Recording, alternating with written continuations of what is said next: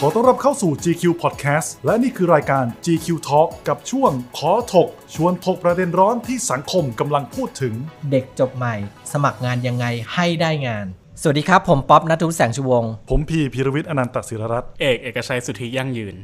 มาเอาละครับ กลับเข้าสู่ช่วงขอถกอ่า energy มาเต็มถกเรื่องอะไรดีวันนี้เออ เราพูดเรา energy เราไฟแรงอย่างนี้เราต้องพูดถึงเด็กรุ่นใหม่ไฟแรงอยู่แล้วใช่พี่ใช่พี่ก็เพราะว่าพี่ก็เด็กรุ่นใหม่ยังน้อยๆเลยใช่โอ้โหเพราะว่าเรามาในประเด็นว่าเด็กจบใหม่สมัครงานอย่างไรให้ได้งานโอ้ยอืมอ่านะครับ คือจริงๆมันก็เป็นประเด็นหนึ่งเพราะช่วงนี้อ่างานหายากยิ่งเจอใช่โควิดอีกงานหายากใช่ไปใหญ่ แล้วก็ก็เคยอ่านกระทู้ต่างๆ ว่าเด็กรุ่นเนี้ย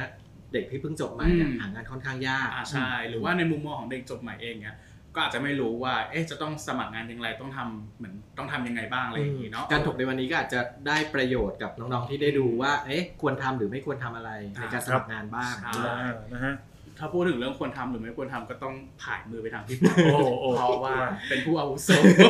อ่าเพราะตำแหน่งพี่ editor in chief ใช่ไหมอ่าใช่พี่ก็จะได้มีโอกาสเป็นคนสัมภาษณ์เองเลย ทุกคนที่นั่งอยู่ในที่เนี้ยก็คือผ่านพี่มาหมดแล้วอ่าก็คือจะมีสิทธิ์ในการสัมภาษณ์แล้วก็ จะจิ้มเลือกว่าเลือกคนไหนอืมอ่าตรงนั้นก็มีอำนาจหน้าที่เต็มที่ นี่ก็จะบอกก่อนว่าทุกที่แหละเวลาไปสัมภาษณ์ส่วนใหญ่ก็มี HR กับ บุคคลอีกคนหนึ่งที่เป็นผู้อาวุโสนะคครัรับบที่จะคอยสกรีนแล้วก็คัดกรองต่างอืมๆจริง ๆ มันเริ่มตั้งแต่ไม่ใช่การสัมภาษณ์นะ จริงๆ พอเราเริ่มต้องเริ่มตั้งแต่เรซูเม่ resume ใช่ครับการส่งเรซูไม่รู้เด็กสมัยนี้รู้จักเรซูเม่ไหมแต่จริง ๆ ก็น่าจะต้องรู้จักแหละเพราะว่ามันเป็นส่วนสำคัญอย่างหนึ่งในการสมัครงานอะครับอันนี้เอกก็ไม่รู้ว่าทุกมหาลัยอะเป็นเป็นเหมือนกันหรือเปล่านะแต่บางมหาลัยเนี่ยเขาก็จะมีวิชาเหมือนสอนเลยนะสอนการทำเรซูเม่ว่าว่าต้องควรทำยังไงแล้วควรใส่อะไรบ้างในนั้น หรือว่าถ้าเป็นแบบ Google ก็มีอินเทอร์เน็ตก็มีอย่างเงี้ยส่วนคนส่วนใหญ่ก็จะหาวิธีจากในนั้นเนาะมี template อยู่ อืมแต่นี่มันสำคัญตรงที่ว่าข้อมูลที่เราจะใส่อะใช่เออมันมันเป็นยังไงอะไรเงี้ยว่ามันแบบอืคือจริงๆความน่าสนใจไม่น่าสนใจก็เรื่องหนึ่งอะเนาะแต่ว่าในเรื่องเขาเรียกว่าอะไรอะข้อมูลที่ที่จำเป็นและความเข้าใจอะเวลาเปิดอ่านใช่ไหมพี่เอางี้ก่อนไปข้อมูลอะ การออกแบบกันได้ไหม อ๋อใช่ใช่ใช่อ่าพี่ขออันนี้ส่วนตัวพี่นะเพราะพี่เป็นคนพี่เป็นคนคัดคนอะนะพี่ก็เลยอะ การตัดสินใจของพี่ อะครับ อย่าเยอะเกินไปและอย่าน้อยเกินไป ครับ อืมแต่ถ้าเลือกไม่ได้ว่าอันไหนเยอะอันไหนน้อย เลือกน้อยไว้ก่อน อือืม ม เพราะบางคนมาแบบเยอะมากอะใส่อะไรฟุ้งฟิ้งใส่แบบอ๋อ graphic design นึกออกป่ะอ๋อ ซึ่งมันดูไม่เป็นทางการ ครับ พอมันมันมันดูไม่เป็นทางการแล้วอะบางทีมันจะหลุดกรอบออกจากความคิดสร้างสรรค์นะมันมีใช่ มันมีเส้นแบ่งนะ ถ้าเกิดคุณเรียบๆแต่ว่าคุณมีอะไรเล็กๆน้อยๆเนี่ยอืม จะดีกว่า อืม เหมือนเอกเคยได้ยินมาว่าเรื่องพอในในเรซูเม่เนี่ยมันจะมีมันจะมีที่ให้ระบุ skill ของเราอะว่า skill ภาษาเท่านี้ skill การใช้คอมพิวเตอร์เท่านี้ใช่เลยอย่างเงี้ยซึ่งแบบระบุเป็นตัวเลขอะมันก็เห็นชัดเจน มันก็ไม่ได้ชัดเจนขนาดนั้นมันก็เห็นภาพแต่ว่าบางคนอะใช้เป็นกราฟอืมใช้เป็นแถบค่าพลังอย่างเงี้ยเออแล้วคนก็คนที่เห็นก็จะแบบอืม ยังไงอะกูเด็กต้องตีความผมผมผมใช้เป็นเออก็เหมือนค่าเหมืพอนลังเหมือนมีคนออกมาแนะนำว่าเออจริง ๆ ไม่ควรใช้อย่างนั้นดีกว่าอ๋อเพราะมันมันจะทำให้คนที่อ่านเองเนี่ยก็สงสัยอืมแล้วแล้วเขาก็อาจจะคิดเอ๊ะแล้วเราใช้ตัวคนที่ทำเรซูเม่นั่นแหละว่าแบบใช้เกณฑ์อะไรในการตัดสินว่าเราอยู่อืมอยู่ค่าพลังประมาณไหนอย่างเงี้ยเอออ่ารู้รู้รู้สิ่งที่จะอธิบายแล้วเวลาส่งเรซูเม่มา เมื่อกี้ที่พี่บอกว่าให้ทำน้อยๆเรียบๆไว้ก่อนอืมนะเพราะว่าอะไรเพราะว่า การคัดเรซูเม่อะพี่ไม่ได้นั่งอ่านแค่หนึ่งหรือพี่กับ HR ไม่ได้นั่งอ่านแค่คนสองคน ส่งมาเป็นสิบยี่สิบอ่าใช่ ใช่ป่ะดังนั้นถ้าเราเห็นอะไรที่มันแบบลำใหญ่เยอะแยะอะไรอย่างเงี้ย เราจะไม่อยากอ่านต่อทันที เพราะว่าเพราะว่ามันจะเสียเวลาไงอืมดังนั้นเรซูเม่คุณอะกระชับใส่แต่ข้อมูลสำคัญจริง อืม ๆ ให้อ่านง่าย อืม ชื่อจบที่ไหนความสามารถมีอะไรปุ๊บปุ๊บปุ๊บปุ๊บปุ๊บมาเลย อืมถ้าได้อยู่ถ้าอยู่ในหน้าเดียวได้จะดีมาก อืมอืมนี่จริง ๆ นะอ่าเรซูเม่เนี่ย และก็แนะนำว่าให้เขียนเป็นภาษาอังกฤษอะครัใช่บ อ่าเพราะว่าอย่างน้อยเขาเขาพิสูจน์ภาษาอังกฤษคุณได้เลยใช่ เออแล้วก็ อันนี้ขอแถมนิดนึง คนส่วนใหญ่จะชอบเขียนต่อท้ายว่าแบบ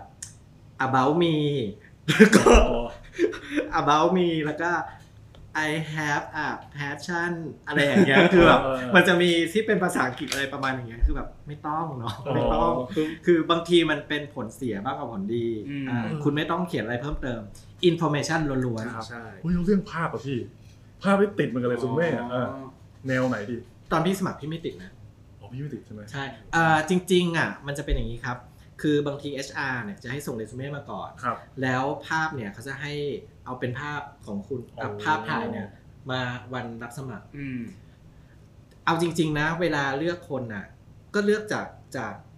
ไม่ได้เลือกจากหน้าตามาก่อนไงแต่อันเนี้ยจริง ๆ มันอยู่ที่การรับสมัครของแต่ละบริษัแต่ทละองค์กรว่าจำเป็นต้องส่งรูปมาไหมหรือไม่อืม ส่งรูปมาอืมอะแต่ขอข้ามไปอีกส่วนหนึ่งที่บอกว่าให้เรซูเม่เรียบง่ายไว้ก่อนเนี่ย เพราะว่าวันสัมภาษณ์เนี่ย เขาจะต้องให้คุณน่ะนำผลงานมา อืม ถ้างานนั้นเกี่ยวกับข้องกับผลงานหรืออะไรต่างๆใช่ไหม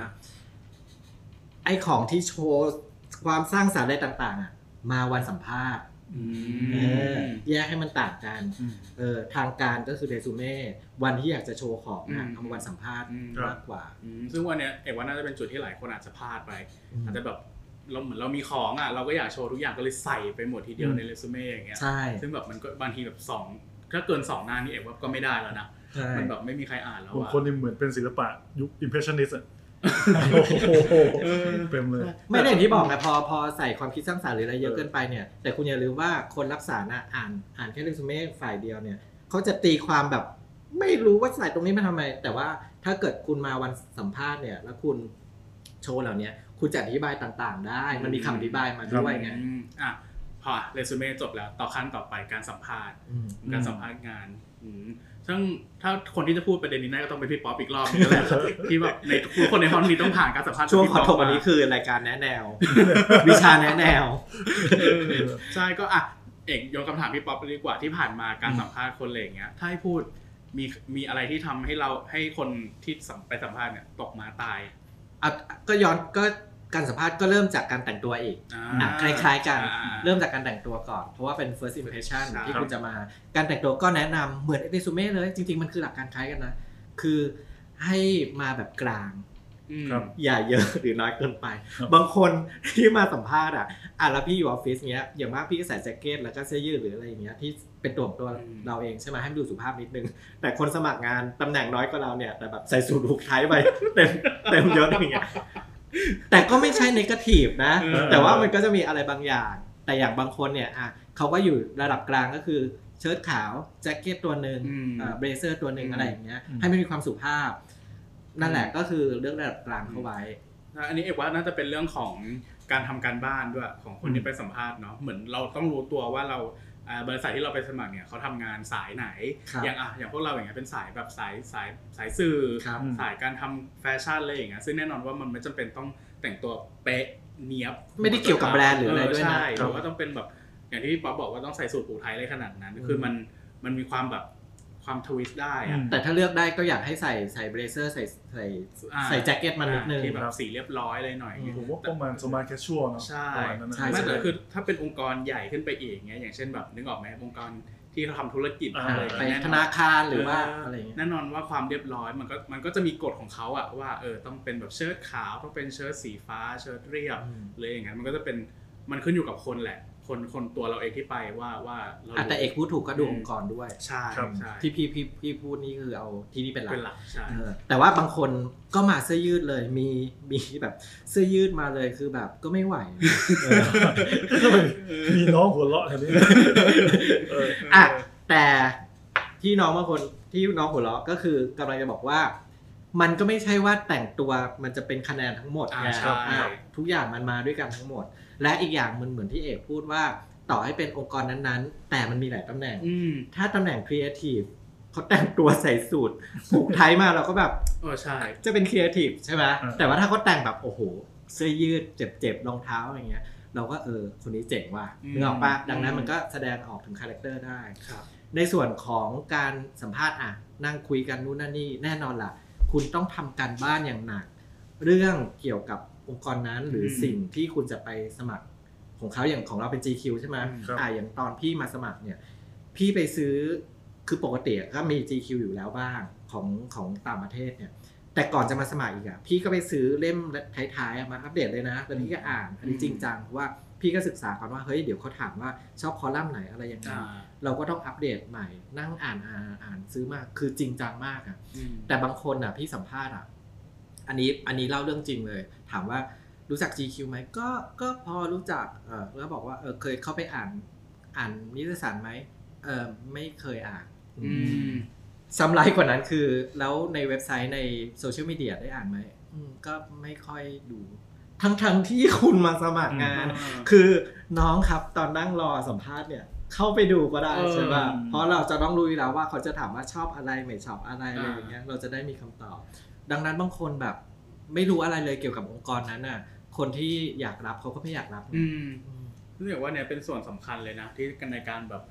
ในการให้คะแนนอะ การการสัมภาษณ์สักคนหนึ่งอะเรื่องเก่งหรือไม่เก่งเนี่ยอีกเรื่องหนึ่งใช่คแต่รับเรื่องการที่แบบเรารู้จักองค์กรที่เราอยากทำมากแค่ไหนเนี่ยเด็กรู้ถือเป็นส่วนสำคัเอญอการทำกันบ้านแล้วก็ทัศนคติที่มีต่อองค์กรอะอืม น่าจะน่าจะ ใช่ คือมันไม่ใช่คำตอบว่ารู้หรือไม่รู้เรื่องขององค์กรนะ อืมแต่มันเป็นความเอาใจใส่ว่าใช่ฉันอยากทำที่นี่ใช่ใช่ฉันมีแพชชั่นกับอืมบริษัทนี้บริษัทนี้จริงๆซึ่งเอกว่าอันเนี้ยอาจจะมาจากการที่พอ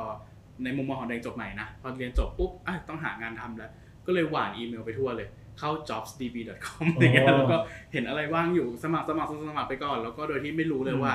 บางที HR บริษัทนั้นโทรกลับมาเราก็ลืมไปแล้วว่าเอ๊ะบริษัทนี้ทำอะไรนะอะไรอย่างเงี้ยเหมือนแค่ไปให้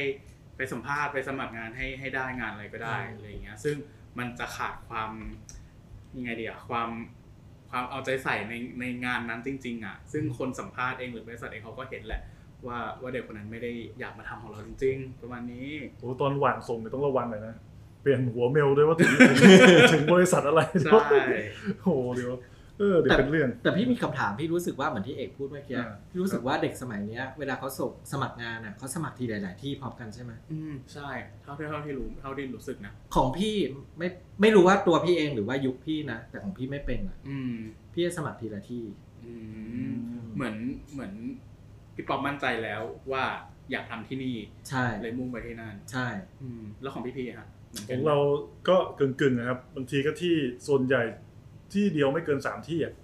แล้วที่เคยสมัครมานะมอ๋อ แต่เราเทียบไม่ได้เพราะอันนี้คือเด็กจบใหม่ไงอ่าพอจบใหม่ใช่เขายังไม่ได้อ่า ออกมาจากที่ไหนอะอ่า เขาอาจจะต้องหลายที่ไว้ อย่างของเออย่างเงี้ยเอกก็จบมาสักพักหนึ่งแล้วแหละ แต่ก็ยังไม่ได้เกินสิบปี อะไรขนาดนั้นน่ะก็คือตอนนั้นเราก็มั่นใจแล้วว่าเราอยากทำงานสายนี้ทำงานที่นี่จริง ๆ เราก็ พุ่งตรงไปเลยไปสมัครที่นั่นเลยแล้วก็แล้วก็ได้นะเออก็ไม่ได้อะไร แต่ว่าก็จะมีรุ่นน้องที่รู้จักในมหาลัยที่จบรุ่นไล่หลังกันมาเนี่ย ก็หย่อนหวานส่งอีเมลหวานไปเลย แล้วก็ได้ได้งานที่ไหนทำก็ทำหรือว่าเพื่อนตัวเองก็เป็นในตอนนั้นน่ะว่าจบไม่สมัครงานไปทั่ว คือพออะไรเรียกเป็นบริษัทแรกก็ทำแล้วทำไปแบบปีเดียวก็ออกเพอรู้ตัวว่าไม่ใช่ อะไรอย่างเงี้ย อืม ซึ่งเอกว่าน่าจะเป็นเรื่องของความแตกต่างของยุคของช่วงช่วงวัยด้วยแหละ อืมแต่จริงๆยุคนี้เหมือนเอ่อเลือกเลือกงานกันเยอะขึ้นนะพอสมควรอืม เลยจบใหม่นะรู้สึกรู้สึกไงไหมฮะ เออ ต้องถามพี่ป๊อปแหละ พี่ก็อยากใช้คำนั้นแต่เดี๋ยว เด็กจบใหม่จะมองพี่ไม่ดีแต่ว่าอืมในอะของพี่อายุ 40 ขึ้นมาแล้วเนี่ย พี่ก็รู้สึกว่า สมัยเราเราไม่ได้เลือกงานขนาดนี้อะแต่เรารู้สึกว่าเด็กสมัยเนี้ยเลือกงาน แต่เขาก็มีสิทธิ์เลือกอ่าไม่ใช่ไม่มีสิทธิ์ใช่เลือกใช่ใช่เอาจริง ๆนะ พี่ก็ค่อนข้างเห็นด้วย เพราะว่าดีกว่าที่เขามาทำแล้วแป๊บหนึ่งห้าเดือนออกอืมเราต้องหาคนใหม่ คือถ้าเขาไม่ชอบจริง ๆ ก็ก็ไม่ไม่เป็นไรเราก็เข้าใจอะเอกว่าปัจจัยสำคัญนะเรื่องเงิน เรื่องเงินเดือน อืมอืมที่ทำให้แบบเด็กจบสมมติ เราน่าจะเห็นกันผ่านตาบ่อยๆที่ว่า มันจะมี ประกาศรับสมัครงานบางที่ที่แบบ ต้องทำ Photoshop ได้อ๋อต้องตัดต่อได้ต้องถ่ายภาพได้ต้องนู่นตรงนี้ได้เงินเดือนหมื่นสามอย่างเงี้ยเออเป็นใครก็ไม่ทำเลยพี่หรือไม่ต้องเป็นเด็กจบใหม่หรอกเป็นคนอื่นก็ตาม ดังนั้นเนี่ยถ้าเป็นเรื่องเงินเดือนเนี่ยพี่ปอบมีมุมมองเรื่องนี้ไว้ยังไงสำหรับเด็กจบใหม่ว่าเขาควรจะเรียกเงินเดือนประมาณไหนดีอะอ่าเรื่องเงินเดือนเซนซิทีฟเหมือนกันแต่มีผล เรียกว่ามากทีเดียวนะอืมเพราะว่าบางคนเนี่ยคุณลิฟายแล้วได้ทุกอย่างเลย แต่พอเจอเงินเดือนปุ๊บตัดจบเลยทีเดียวอืมแต่ HR ทุกที่และนายทุกที่ที่สัมภาษณ์เนี่ย พอเขาชอบใครปุ๊บเนี่ยอ่าพูดตรงๆ เขาจะโทรไปต่อรองก่อนอืมเขาจะโทรไปต่อรองว่าเราอะชอบคุณคุณอะได้งานนี้นะ แต่ขอลดเงินเดือนเท่านี้ได้ไหมอืมซึ่งบางคนก็ยอมนะอืมถ้าเขามองว่า เออเขาอยากทำจริง หรือว่าบางคนเนี่ยอาจเรียกเงินเดือนเขาจะเรียกเผื่อไว้ก่อนใช่ป่ะเผื่อให้ต่ออะไรเงี้ยแต่ถ้าบางคนบอกไม่ได้จริง ๆ แล้วบริษัทนั้น คุณก็ต้องเข้าใจว่าเขามีฐานเงินเดือนของแต่ครัละบอย่างที่มันจะก้ากึ่งข้ามอืมข้ามไปไม่ได้อย่างเงี้ยเขาก็จำเป็นที่จะต้องต้องเปลี่ยนเป็นอีกคนหนึ่งอืมไปแทน ก็จะมีสิ่งเนี้ยเกิดขึ้นหลายครั้งเหมือนกัน แต่อีกเช่นกันนั่นแหละ พี่คิดว่า มีหลายกรณีมาก คนในทีมของ GQ ระดับพูดได้เลย คือบางคนเนี่ยมาโดยที่ตำแหน่งหนึ่งแล้วมาสมัครตัวเลขเท่านี้เท่านี้เท่านี้ แต่พอมามาถึงปุ๊บโอ้โหมีของเยอะมากทำนี่ได้ทำนู่นได้ทำนี่ได้ พี่กำลังรับรับสมัครคนอยู่ 3 คน 3ตำแหน่งสมมตินะ พี่อาจจะเอาเงินเดือนของ2ตำแหน่งมารวมในคนคนเดียวได้ อืม เพราะคนเนี้ยสามารถทำทั้งสองอย่างได้ อ่า เขาก็ได้เงินเดือนมากขึ้น จากที่เขาขอไว้ เราสามารถ create ตำแหน่งใหม่ขึ้นมาให้เขาได้ อืม อันนี้เป็นตัวอย่างหนึ่งนะอืม ที่มันเกิดขึ้นแล้ว แล้วก็ มันชัดเจนอะ ดังนั้นถึงได้บอกว่าเรื่องเงินอะ มันก็เป็นเรื่องหนึ่งแต่ถ้าคุณมีของจริง คุณเก่งจริง ทางบริษัทก็อาจจะเห็นคุณอืมเห็นคุณสมบัติของคุณ และเขายอมปรับเปลี่ยนอะไรบางอย่างเพื่อคุณก็ได้อืมจริงๆก็อยากให้แบบศึกษา job description เยอะๆอะเนาะอ่าใช่ที่จะมาสมัครงานที่ไหนอะไรเงี้ยอืมมันจะได้แบบว่าเออรู้ว่าเข้ามาทำแล้วจะจะแฮปปี้อ่า คือจริงๆก็ไม่ไม่ไม่ไม่ได้แซวว่าแบบเออเรียกไงหรอกเพราะเข้าใจอยู่ยุคใหม่คือเป็นยุคของการแบบเออ Gen Z อะเนาะ Gen Z คือเป็นยุคที่แบบอยากเป็น creator เองอ่าอะไรเงี้ยก็เข้าใจอยากแบบเอ้ยมีการทำงานต้องตอบโจทย์ life lifestyle ตัวเอง ครับซึ่งมันก็ไม่ได้ผิดถูกอะไรคือเออมันเป็นตามยุคตามตามสมัยนะครับ แต่ว่าอืม เราก็อยากให้มีความสุขกันแหละ ทั้งองค์กรทั้งเด็กจบใหม่ที่ได้งาน อะถ้างั้นเราเออเดี๋ยวเรามาสรุปกันเป็นคร่าวๆไหมว่าอืมเหมือนเป็นเคล็ดลับให้เด็กจบใหม่เลยว่า ถ้าเราฟังเราพูดไปเนี่ยอาจจะได้งานง่ายขึ้นไหมอะอืมข้อแรกเรื่องเรซูเม่ก็คือว่าต้องสะอาดเรียบร้อยอ่ากระชับกระชับเรียบง่ายเดสเมมันคือด่านแรกไงอืมอย่าเว้นเวอร์เรียบง่ายอืมครับอะตรงประเด็นต่อมาต่อมาการสัมภาษณ์งาน เตรียมตัวให้พร้อมทำทำกันบ้านเยอะอืมนะฮะอืม port ก็ผลงานก็ก็สำคัญเตรียมมาให้ดี แต่แล้วก็อืมเรียงเรียงวิธีจะเล่าให้โอเคด้วยอืมอะไรอย่างเงี้ยอืมนะครับแล้วก็สุดท้ายคิดก็ว่าคือเรื่องเงินเดือนก็คือ ตามที่พี่ป๊อปบอกแหละว่าดูตามความเหมาะสมขององค์กรนั้น ว่าเหมือนอาศึกษานิดนึงแหละว่าเอ้ยเขา